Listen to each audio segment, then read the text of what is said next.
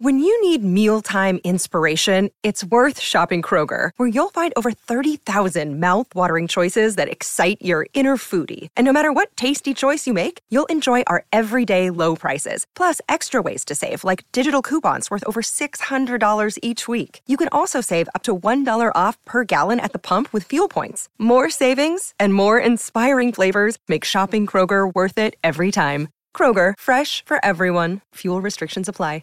Hello and welcome to the Football Thanks for listening Digest to the podcast. I'm your host Connor Bromley and I'm joined today by Ned platforms. Keating. Subscribe and now with so through much Spotify, to go Apple through today. I mean, so much festive or wherever you get football coming up. But we're going to start so with the Carabao Cup, of course, which, which culminated the quarterfinals last night. Four teams left in it and two pretty surprising ones Middlesbrough and Fulham making it all the way to the semi finals. We've also got two uh, pretty regular faces at this stage of the competition in Liverpool and Chelsea. So we'll start, Ned. You know, I think logically people would look at a Liverpool and Chelsea final because of the way the semi final was drawn. But do you think there's a chance that Middlesbrough and Fulham could, you know, make it to Wembley and get to the final? Perhaps less so, maybe. I mean, I, I started by saying, of course there is, and now I'm about to dismantle that argument completely. Of course, you know, both teams have got puncher's chance, but I think where in the Carabao Cup, where it's two legs, that kind of ruins it a little bit in terms of you have to be, um, you know, both of them will have to be really on their game for both matches, um, and and hope that there's perhaps a little bit of a drop off in, you know, maybe not so much in Chelsea's performance, but definitely in Liverpool's from what we've seen so far this season. Um, and, and Chelsea are quite inconsistent. So um, you know that that that might be fortunate um, for, for their opponents in the semi final for sure. That Chelsea, where they are a little bit inconsistent, you know, you might catch them on two bad days. You never know what Chelsea you're going to get. Liverpool, you're kind of hoping that they play badly in both games um, with, with regards to that, and that's where it's kind of it's probably a little bit harder. Um, in, in in respect of compared to the FA Cup where it's just one game, you've got two games where you've got to be really good um, and try it really not to not to lose. I'd say to you know you kind of you can't lose to Liverpool because I'd say the margin that that will probably come from that, you'll probably be looking at it and thinking that they'll you know they'll if they were to win a game they'd have such a margin that they would be in a commanding position in that in that tie anyway. So for it to be two legs, it, it does make it a little bit more difficult because you have to be really really good in both games. Whereas like I said, you know you compare it to to the FA Cup, the other English Cup competition, and where that's just one game, you can kind of you know, you only have to be perfect on one day. You don't have to be perfect twice. So, yeah, as as you said there, you know, they they do have a chance. It's just probably the chance is dwindled a little bit because it is only two legs, like I said, and, and they have to be so good in both games against Chelsea and Liverpool to to kind of have a chance of uh, making it to the final at Wembley. I think for me, I, I look at Middlesbrough is even though obviously Fulham are a Premier League team who, you know, they're a very good Premier League team. But I just think the way that Chelsea sort of play and, and how inconsistent they are, you know, I can definitely see Middlesbrough getting a, first leg win at the Riverside and then going to Stamford Bridge and, and pulling out a draw. And it is 20 years as well since they won the, I think it was the Carling Cup at the time under Steve McClaren. So, you know, there's maybe that little storyline there. But we'll we'll jump now to Liverpool against West Ham. Um, pretty comprehensive win, wasn't it, for Liverpool? And it felt to me watching it like West Ham turned up with no ambition to score a goal. You know, they were they were very very poor. yeah, a bit weird from West Ham uh, playing for a penalty shootout. Uh, by the looks of things, you know, it's a cup competition. It's not like you get anything for you know, like you. We compare it probably to Manchester United the weekend, where Manchester United went to Anfield knowing that their probably best result was going to be a draw.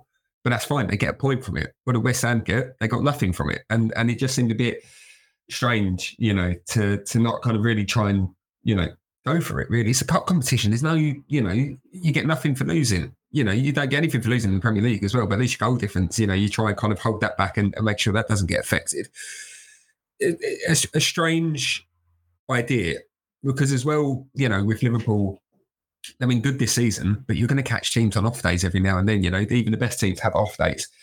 So that could have been Liverpool's off day last night. West Ham won't know if that was Liverpool's off day last night because they didn't try and push it. They didn't try and go for it. And, you know, if they caught Liverpool on an off day, they could have won and they'd be in the semi final then. And you look at those four teams then, if West Ham were in the semi final ahead of Liverpool, you look at that and you go, any one of these teams could reach a final. Any one of these teams could get to, to lift the trophy in, at Wembley. So it's a big missed opportunity Yeah, because as well, like they put the effort in, like to get to the quarterfinals. They they they put the effort in to get there, and then just to reach there and kind of, you know, roll over and almost have their tummies tickled by Liverpool. It was just it was odd, very odd. Um, and and you feel sorry for the West Ham fans that made the trip up there. You know, just a few days midweek to Liverpool, just a few days before Christmas. Like you, you feel sorry for them because they put their hard earned cash into it. They put their time into it as well and then they were rewarded with that performance. Very, you know, I'm a Tottenham fan. I should be taking glee at this, you know, less than West Ham uh, not progressing in the cup. But I just feel very sorry for the fans who, who made the trip. I feel like they were robbed. Yeah, five thousand of them made that trip as well. I mean, that was my main thought. Is you know, as a David Moyes sitting there, you know, he's basically peed off five thousand people, hasn't he? Because West Ham showed no literally zero ambition to do anything in that game. And only scored a goal because of a bit of Jarrod Bowen brilliance. But I want to talk about Jurgen Klopp here because, of course, Liverpool win the game. That's the main talking point. But this leads us nicely on to sort of the weekend's football, which is, you know, essentially the main event of this podcast. But Liverpool against Arsenal at the weekend. Jurgen Klopp sort of a, a battle cry almost, or in some ways, almost a, a bit of an attack. It was surprising to see him be so sort of forthright and to the point about the Liverpool atmosphere. And of course, we saw the weekend when they played Manchester United that Gary Neville made a point of saying how quiet the ground was. And I don't know if that played into the thinking, but it was very strange to see the Liverpool manager attack the atmosphere ahead of such a big game at the weekend. He's done it before, though. I can't remember what, exactly what game it was, but I can remember last year, last season, there was an important game where um, Liverpool needed, it might have been around this time as well, but I thought it was a little bit later on in the campaign but Liverpool needed a. They, they were hosting. Who was it? I can't can't remember. But big game. Liverpool needed an atmosphere, and in the, after the game before it, Klopp said basically the same thing. You know, give your ticket to someone else if you're not going to make any noise. So it does seem strange. It does seem weird. He's done it before. Um, I can't remember whether or not it worked out well for Liverpool because I can't remember what game it was about. So that's that's shocking. But it was the idea, the intention was to to whip up the crowd into a frenzy. I think it might have been the Man United. I really, really think it might have been the Man United game and they went and won that 7 0 because, you know, partly maybe because the atmosphere was so good in that game. If I'm wrong, I'm wrong. But he's he knows what he's doing. He knows, you know, he is trying to whip it into a frenzy. It's different where, you know, we spoke a couple of weeks ago on extra time about uh, Newcastle's owners criticizing the uh, criticising the fan base after a, a, 1 0 win over Chelsea, saying that, you know, the atmosphere wasn't great. And now we flash forward to this, uh, these Klopp's, Klopp's comments on this, but it feels different. It isn't, you know, he's, he's, he's been there so long. Newcastle's owners haven't been there long enough to kind of have enough money in the bank and credit in the bank to be able to say, you know, what they want and when they want and how they want, and no one to be offended and upset. Klopp can say these comments and he knows that it will whip Liverpool fans into a frenzy and will create the atmosphere that he wants on Saturday because we've seen it previously. Um, a couple of years ago, two two seasons back, uh, the the game where Arsenal went there and uh, Mikel Arteta poked there, had a go at Klopp and whipped the Anfield crowd up into a frenzy, and Arsenal lost 4 0, I think, in the end, wasn't it? And, and up until that point, Arsenal really in the game. That was the kind of big turning point in that match.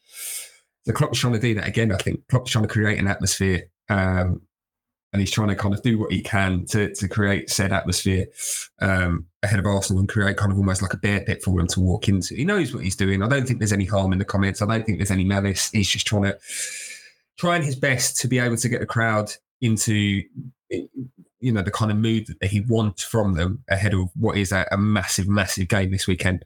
Do you think this is a? I hate to use this, but do you think it is not necessarily a title decider, but the winner of this game, if you were looking at it in terms of percentages, say of who's going to win the league, does the winner of this game get maybe like a 10% boost in the likelihood as winning the league come the end of the season? It's bonkers. I saw, you know, Liverpool drop points at home to Man United, and that's not a terrible result. And I saw all the stuff about it afterwards, and I think it was Gary Neville, you know, saying that Arsenal and Man City's only title contenders. Last time I looked at the table, there was a big gap between City and Liverpool in second, and Liverpool are only one point behind Arsenal. Um, and they're playing each other this weekend, and there's every likelihood Liverpool could end, you know, uh, could be on top come Christmas Day, top of the tree on Christmas Day for sure. I mean, Aston Villa could be top of the tree on Christmas Day, and they're not even involved in this game. So whether or not we're going to get a title race or, that, or a title defining uh, match, you know, I, I, there's a few teams that are definitely involved uh, in, in, the title hunt this year, namely Villa, who who are playing Friday night, and could be top, could well be top going into you know ahead of that game, or Man City who are uh, halfway around the world playing in the Club World Cup as well. So, but in terms of Liverpool and Arsenal, it will give them a massive psychological boost. I think if I think for Arsenal, if they avoid defeat, um, that will be huge for them.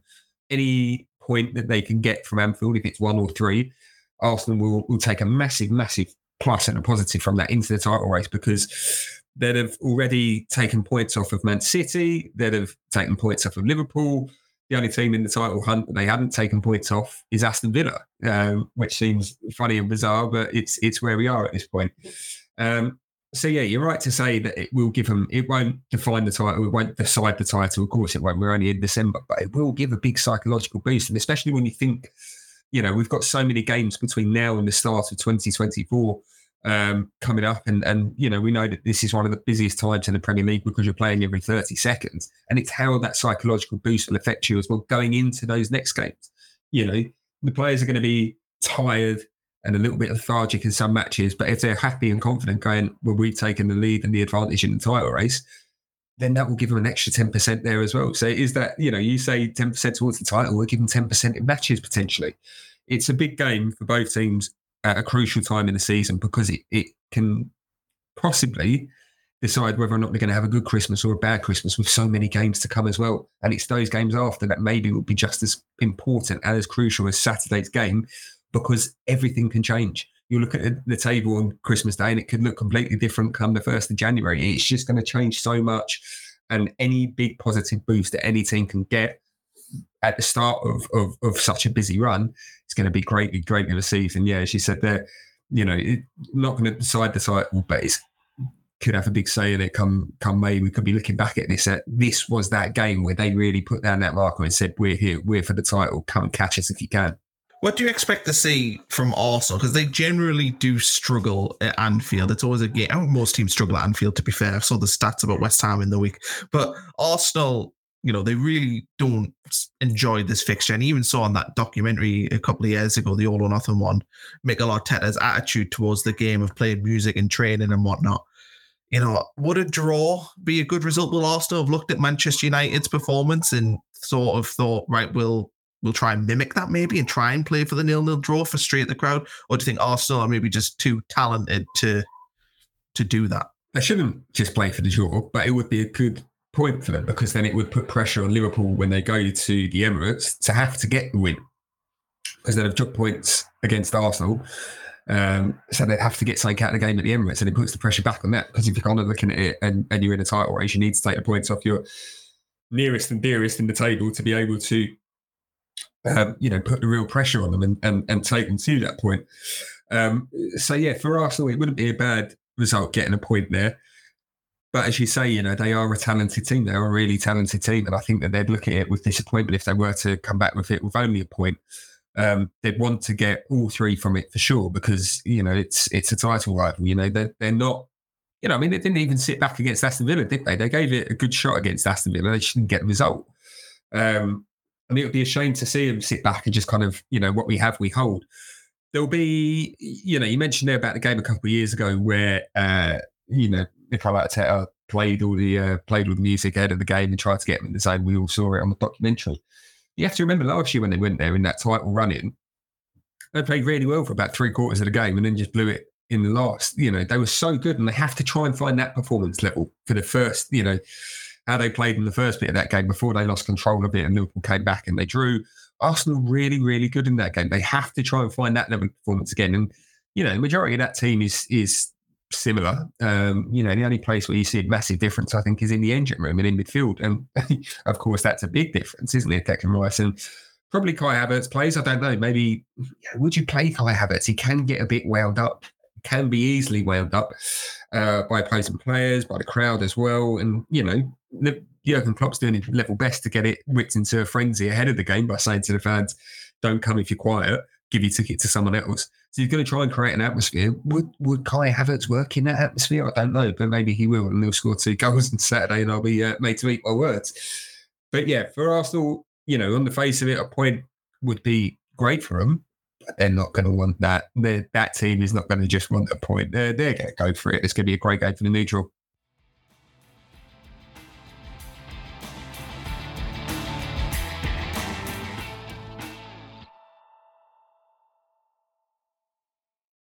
With threats to our nation waiting around every corner, adaptability is more important than ever. When conditions change without notice, quick strategic thinking is crucial. And with obstacles consistently impending, determination is essential in overcoming them. It's this willingness, decisiveness, and resilience that sets Marines apart. With our fighting spirit, we don't just fight battles, we win them. Marines are the constant our nation counts on to fight the unknown. And through adaptable problem solving, we do just that. Learn more at marines.com. Another day is here, and you're ready for it. What to wear? Check. Breakfast, lunch, and dinner? Check. Planning for what's next and how to save for it? That's where Bank of America can help. For your financial to dos, Bank of America has experts ready to help get you closer to your goals. Get started at one of our local financial centers or 24-7 in our mobile banking app. Find a location near you at bankofamerica.com slash talk to us. What would you like the power to do? Mobile banking requires downloading the app and is only available for select devices. Message and data rates may apply. Bank of America and a member FDIC. I hope so. Uh, certainly my Saturday evening plan. Um, with that, you know, this weekend, Aston Villa can go top of the Premier League uh, with a win against Sheffield United. But also on top of that, if Liverpool and Arsenal do draw and Aston Villa do beat Sheffield United, as we sort of probably expect them to do, it means they'll be top on Christmas Day, which I think is a, a big psychological boost. Um, you know, do, do you think being top on Christmas Day, just that in itself, is enough to suggest that Aston Villa are genuine, you know, title contenders? I know people are saying they are title contenders, they're in this position, but I think most people expect them to fall off. But being top on Christmas Day, you know, that that's something that, you know, should be celebrated. Mate, we're not seriously still having this conversation about whether or not Aston Villa are in the title race, are we? I know we've had this a few times, especially on extra time as well.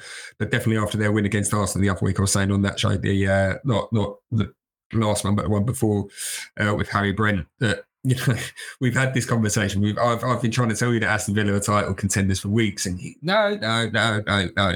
And now that they could even be top of Christmas, you're still trying to find a way to tell me that they're not title contenders. They are. They are in it. They are in it big time, and they could be like when Leicester won it a couple of years back, they have no pressure on them. And yeah, you're saying that if they fall away, well, if they fall away, great. You know, reach for the stars, you land on the clouds. They'll probably still up, end up in the Champions League for sure. Um, Unai Emery is, you know, deserved to be top of the tree at Christmas because he is the star of the Premier League, I think, this year. Nice little niche little pun and joke and play on words there. Um, but he's been superb. He, you know, what he's done. And you have to remember they lost 5 1 at Newcastle on the opening day. Now, I know everyone said that it was the weirdest 5 1 you'd see. It was the closest 5 1 you'd ever seen. Newcastle were just really, really clinical. And there was one or two bad errors from Aston Villa that kind of, you know, let, allowed Newcastle to, to build up such a big win.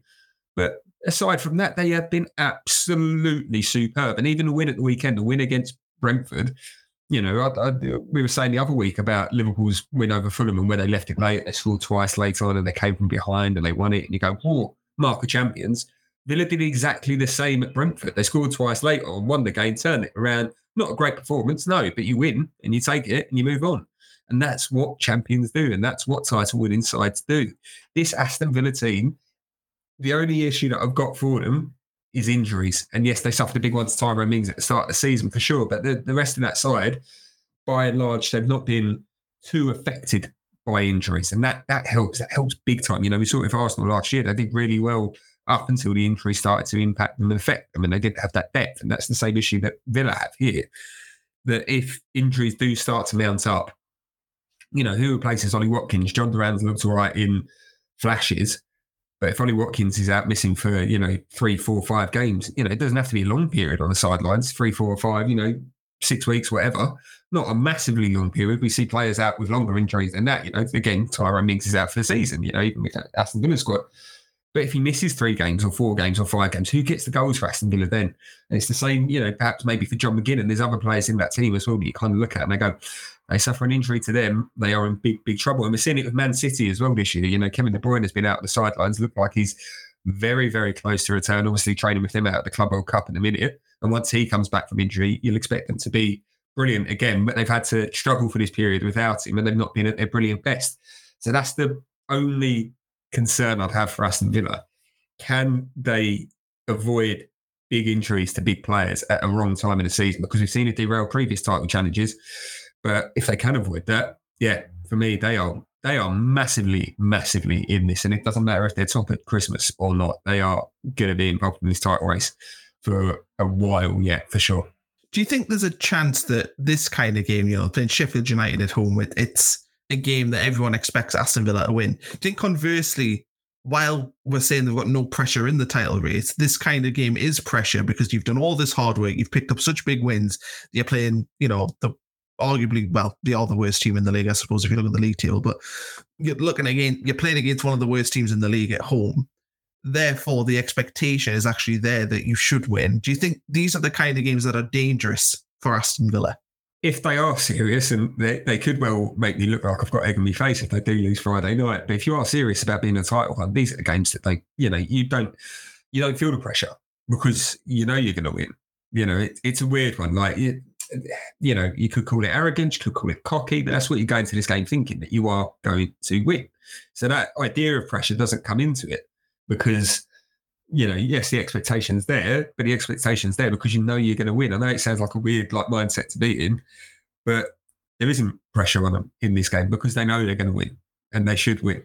And if they deliver the performances that they have, you know, they've they've they've not gotten where they are because they're complacent. You know, that might be said for Man United where they are in the table or, or Chelsea. You know, that that might be a reason behind where they are currently. Aston Villa are where they are because they put the hard graft in, game in, game out, week in, week out.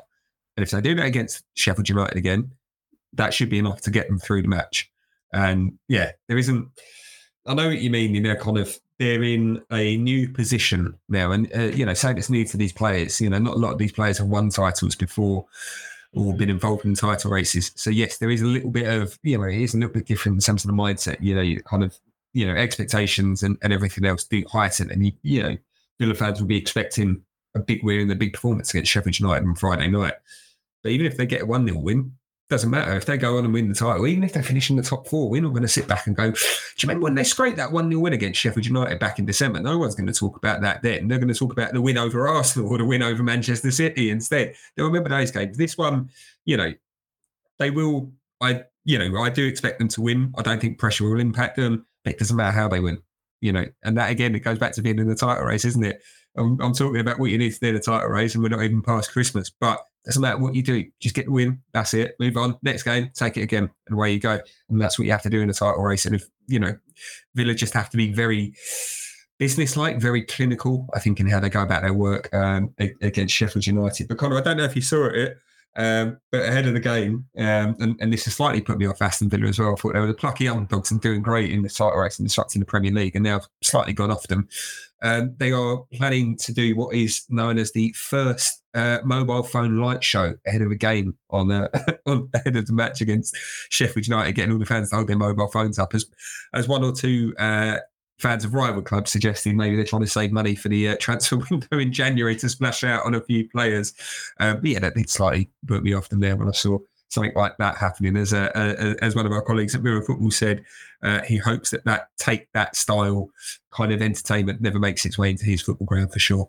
Yeah, it's a little bit cringy. I know Sheffield Wednesday are quite big on the the mobile phone waving. I've seen that a few times, but yeah, not for me. You know, leave it to the the roar and other crowd, not the holding up of the iPhone. Um, two games as well after this for Villa, Man United away and Burnley at home next. So you know that rounds out their their year. It's not unfeasible, is it? That Aston Villa finish the year. We're talking about Christmas, but finish the year on top of the league because they're two games. Seems crazy they're going to Old Trafford, but they're two games that you look at and say winnable Aston Villa at 100. percent Yeah, and they had you know you kind of looked at maybe when we were talking, and maybe you know other people have been talking about Villa, and they saw the two games that they had at the start of the month against Man City and against Arsenal, and you kind of think all right, okay, they'll lose those games and then they'll, you know, fall back to the pack or whatever. And they won both of those games and then they're still there. And as you said there, you know, the, Man United are in, the issue is we don't know what Man United's going to turn up. You know, even ahead of the game at Anfield at the weekend, I know they kind of sat back and they weren't great. my dad was a Liverpool fan and, um, or is a Liverpool fan, I should say. He's still with us. I don't know why I spoke about him in the past tense there. Um, but he was, you know, we both had the same kind of feeling that you never know what Man United's going to turn up. And, you know, he was a little bit fearful that maybe the game wouldn't go the way Liverpool wanted. He thought Liverpool might lose because Man United might turn up. Anyway, long story short, that's the issue for Villa in this game. We don't know what Man United's going to turn up. They might turn up and they might play like they did against Chelsea and they'll be brilliant, or they could turn in the performance like they did against Bournemouth the other week and be awful. So that is Aston Villa's only concern perhaps going into that game. Again, like I said, if they approach it like business like and clinical, like they should do in their games now, like any team does in the title race, then they'll be fine. And and the Burnley match as well. Um, you know, loads of people were all waxing lyrical about Vincent Kompany at the start of the season, going, "Oh, the great football he's playing at Burnley. He's done a fantastic job getting them up." I was kind of always like, uh, "Yeah, but did you see his job at Anderlecht? Didn't really do well there, did he?" And uh, that was that was what I was expecting from Burnley. I know a few people have been surprised that they are where they are. I'm not too shocked um, because, like I said, his work at Anderlecht didn't exactly inspire confidence in me that he could uh, do wonders with Burnley in the Premier League. And yeah, the fans be disappointed that they are where they are, um, and, all three teams as well that, are, that have been promoted. I mean, it's funny that we look at perhaps Luton as maybe the ones that's got the best chance of staying up out the three teams that came uh, came up last year. Um, because obviously Burnley ran away with the title, Sheffield United ran away from second place in the end, uh, ran away with second place, sorry, in the end, and Luton came up through the playoffs. Burnley will be very disappointed where they are, where they are, but Aston Villa, as you said, they're two winnable games after Christmas as well. There's every chance that they go to 2024 top of the table.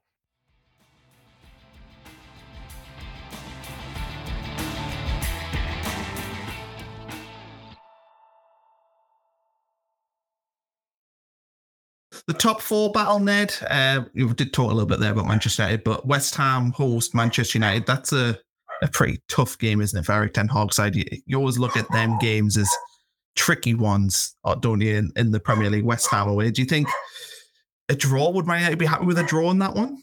Probably.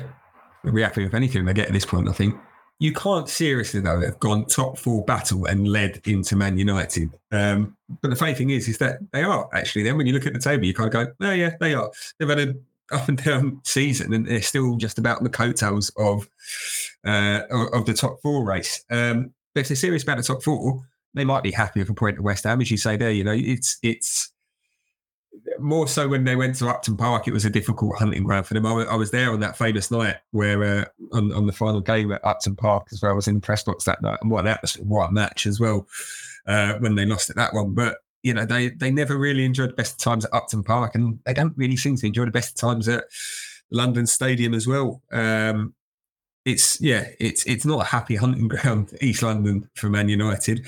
Um, so they will be happy for point. But the thing is, is that if they want to be really serious about the top four, they have to be winning games like this. And at some point, they have to start winning games like this. Um, so for them, yeah, yeah, from the outside, me and you look at it and we go, points good result from there. But they need they need that that win as well, just to kind of especially after the kind of criticism that Ten Hag got after the way that he set up at, at, Liverpool. They need to kind of show some attacking intent at West Ham and, and, show that they're there to, to to get the win rather than there just to make sure they don't concede and, and come away with a point and a clean sheet. Yeah, that, I'm thinking about that there. If Man United do go and play that way, in West Ham, for me, are probably one of the few teams in the Premier League that don't really like to. I say don't like to play football, but they're not exactly a free flowing football team. Either they like to hit teams on the counter attack. So yeah, that could be actually quite a a snore of a game. Come to think of it, it might not be as uh, exciting. Tell me you're a Sunderland fan that still hates David Moyes without telling me you're a Sunderland fan who still hates David Moyes. They're complaining about the football of a European trophy winning manager. How dare you put some respect on his name? Um, but yeah, it's not going to be. Do you know what? Where I was talking there about the old games between them and how it used to be at Upton Park, always used to be blood and thunder, and always used to be a bit gnarly and nasty. Um, I don't think we're going to get that this weekend, which would be a shame because you kind of won, you know, 12 30 kickoff on a Saturday just before Christmas. Nice little, you know, nice little bit of aggravation between the two sides and a bit of a flare up here and there. That would be good fun, wouldn't it? Nice little Christmas cracker there. It wouldn't be Christmas without a, a, flare up as well, would it? You know, kind of every family sees on Christmas Day, so might as well make it part of the football match as well. But yeah, yeah, I'm more in hope than expectation that it'll be a good game. Um, hopefully, hopefully it is a good game and, and one for everyone that, that will enjoy watching it in a real early Christmas cracker. But yeah, you can even hear it in my voice there, the hope rather than the expectation. Spurs, your team, tricky test against Everton, isn't it? You know, I mean, I know it's it's at Spurs, but I saw Spurs drop points against Aston Villa at home the other week. And I know Aston Villa, we're talking about them as title contenders, and Everton are at the other end of the league table. But Everton are in good form at the minute. This isn't a game I think, you know, at the start of the season, when you looked at your fixed list, you probably thought, oh, Everton at home just on Christmas, that's a good fixture. But now, you know, it's, it's a different proposition, isn't it, playing Everton? Well, again, on Digest uh, Extra Time a few weeks back, we were talking about the uh, after Everton lost at Man United. And we were expecting a reaction there, weren't we? It was the first game at home after the points deduction came through, and we didn't see it in that game. You kind of then thinking, oh, are Everton going to drag themselves out? It has this had an adverse effect on them, this, this points deduction. Ever since that game, they have been superb. They are the form side in the Premier League, four straight wins, isn't it? Before the uh, Carabao Cup exit in the league, wasn't it? Four straight wins in the Premier League. Uh, forgetting about the points deduction, you know, again on, on that, you know, and this is only a few weeks back, you know, probably about three weeks ago that we were talking about it, Man United go three, four weeks back. And we're sat there going, oh, could be a long season for Everton. I think they've pulled themselves well clear of that, that relegation dogfight already. They've made that 10 point deduction look stupid if they didn't have that 10 point deduction. Um, and they'd be, we'd be talking about them being a, a, a top four contender, I'd say, you know, in, in, terms of when you had that 10 points on there, they'd, they'd be winning the, uh, running the mix for that for sure great job Sean Dyche is doing, as you say there. Um, you know, it is a tough test. It is, um, you know, home or away. Everton don't seem to matter too much. They'll be disappointed as well uh, with how it went in the week against Fulham in the cup.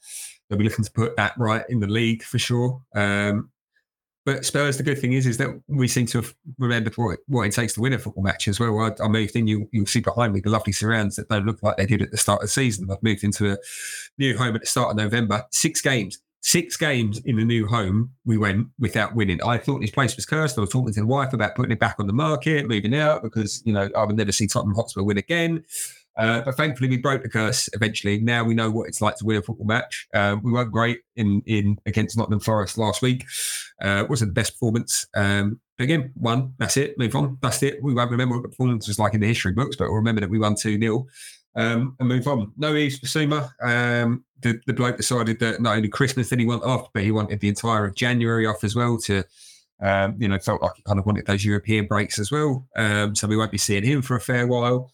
Um, but who's kind of stepped up in recent weeks, and I expect him to keep his place in the side and maybe play that Bissouma role as Pierre-Emile Højbjerg. He's been a, a real you know, he's he's fought hard to to kind of restart his Tottenham career because he didn't look fancied or favoured at the start of Ange Postecoglou's reign. Um, but since that Chelsea game onwards, in the way that he came on there and he kind of showed real kind of battling desire. I know Spurs lost four one in the end uh, in that match, but Højbjerg in that game showed the kind of real strong leadership, strong character that he still has, and and he kind of showed that he still wants to fight for his Tottenham career and and he's been uh, been been great for him. And I expect him to kind of slot into that Bissouma role this weekend without him.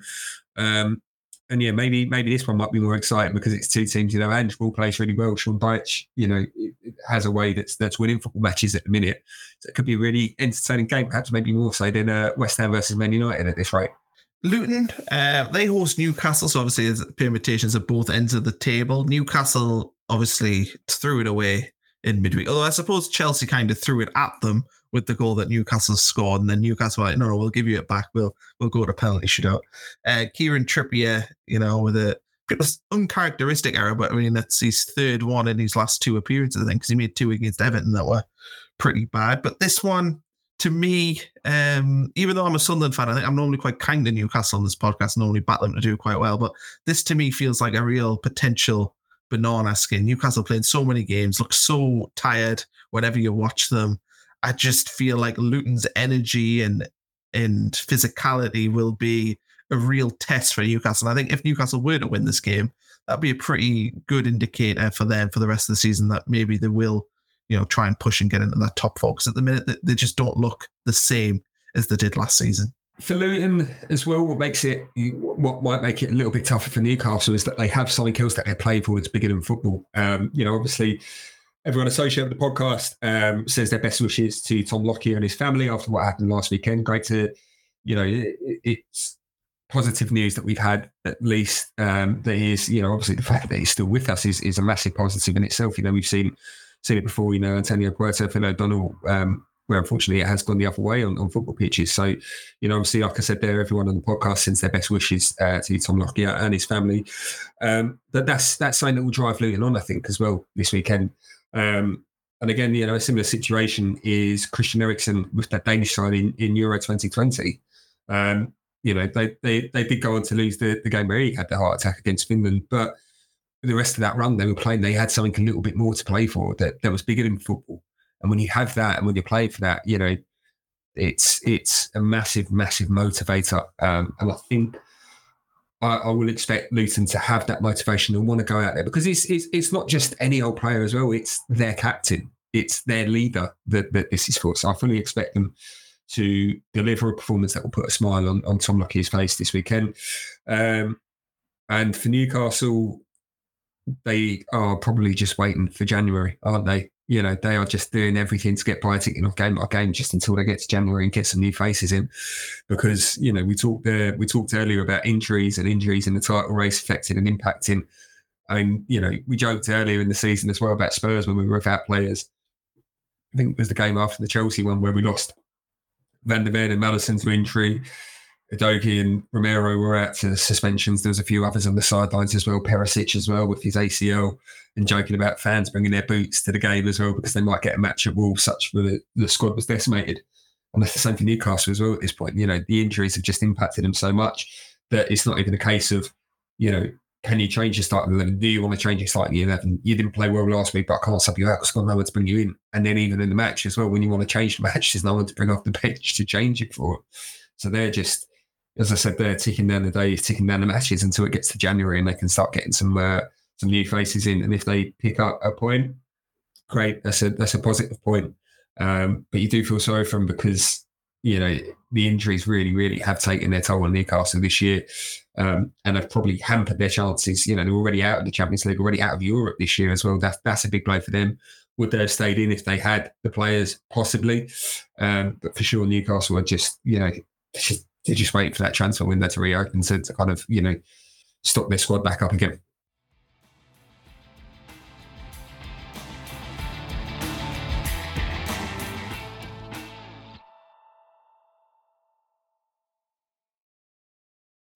Yeah, I don't feel bad for them. You might feel bad for them but I, I definitely don't. Uh, we'll finish off the podcast just talking a little bit about Man City at the Club World Cup. It's a bit of an afterthought, which is kind of the, the question that I was on asking Ed. You know, does it matter? Because I have seen very little excitement around this tournament. It feels like an afterthought. The only thing I've really heard about it is the fact that Man City aren't playing this weekend. You know, that seems to be the biggest talking point from it.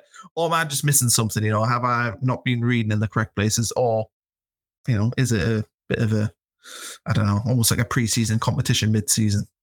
It's not helped by FIFA being a bit strange as well. With um, and we know this around tournaments, and especially you know me and you we work in video quite closely, um, and FIFA quite restrictive on what they allow to be used in press conferences around it. So that's never going to help in the first place because you know.